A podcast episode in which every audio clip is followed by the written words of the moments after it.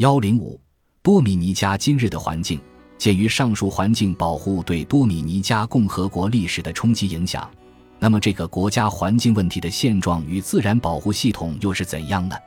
它当前的主要问题可纳入我们在第十六章会总结的十二类环境问题中的八类：森林、海洋资源、土壤、水、有毒物质、外来物种、人口增长以及人口冲击。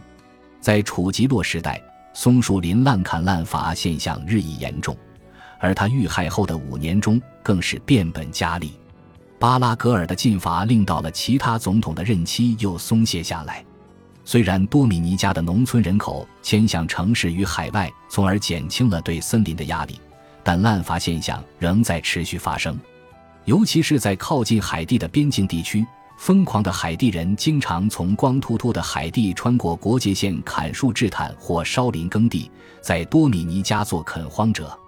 两千年，环境保护任务由军队改为环境部来实施，后者的执行能力相对软弱且经费不足，因此森林保护不及一九六七年至两千年来的有成效。多米尼加的海岸线、海洋栖息地和珊瑚礁已经被严重破坏，同时也遭到过度捕捞的威胁，滥伐引发大量的土壤流失。有人担心土壤流失会造成水坝后面水库的沉淀物堆积，从而影响水力发电。在一些灌溉地区，土壤盐渍化程度也在加剧。例如巴拉奥纳甘蔗种植园，由于土壤流失造成沉淀物堆积以及有毒污染和废物倾倒，多米尼加河流的水质如今变得极差。几十年前，多米尼加的河流还是干净的，可以放心的游泳。现在黄浪滔天，根本没法游泳。工厂以及那些住在废物处理设施尚未建设好的城市居民，把垃圾和废物倒在河中，河床也因大量采掘建筑材料而遭到严重的破坏。一九七零年代起，有毒的农药、杀虫剂和除草剂在西堡谷这样富有的农业区被大量的使用。海外的那些生产国已经禁用很久了。多米尼加共和国却还在继续使用这类毒剂。由于多米尼加农业的收入相当丰润，因此政府对这些毒剂的使用也就睁只眼闭只眼。农民们喷洒农药时，一般对头和手都不加保护，甚至小孩也是如此。现在，农药对人类健康的影响已经有很多详细记载。在西堡谷这块富庶的农业地带，鸟类几乎绝迹。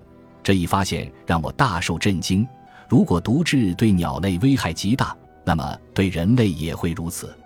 其他的有毒物质来自巨大的英桥铁镍矿，它们排放到空中的烟雾在这个国家最大两个城市之间的高速公路上漂移。由于缺乏处理氰化物和酸性废水的技术能力，罗萨里奥金矿不得不暂时关闭。圣多明戈和圣地亚哥这两大城市旧车过多。导致能源消耗增加，公共电力系统经常停电。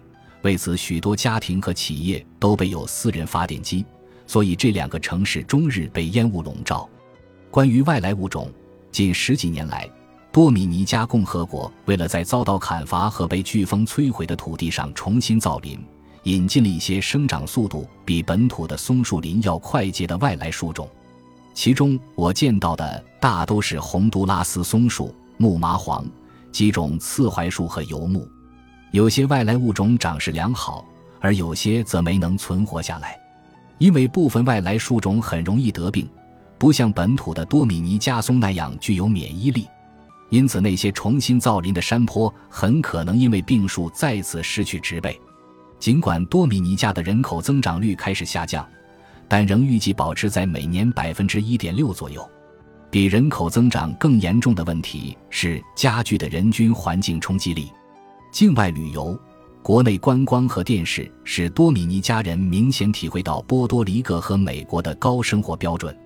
在多米尼加，商品广告牌比比皆是，城里热闹的十字路口到处可见卖手机配件和唱片的街头小贩。多米尼加正在加速成为一个消费主义盛行的国家。但这并没有得到本国当前的经济和资源的支持，而是部分依靠在国外工作的多米尼加人寄回国的收入。所有那些买入大量消费品的人，同时也在丢弃大量的废物。从而使城里的废物处置系统难以负担。你可以看到河里堆满了垃圾，还有公路、街道和乡村也惨不忍睹。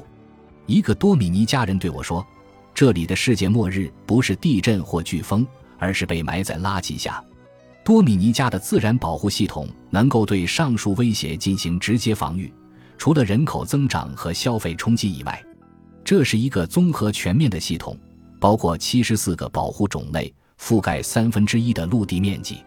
对于一个小型的人口稠密的、平均收入只占美国的十分之一的穷国而言，这是一个了不起的壮举。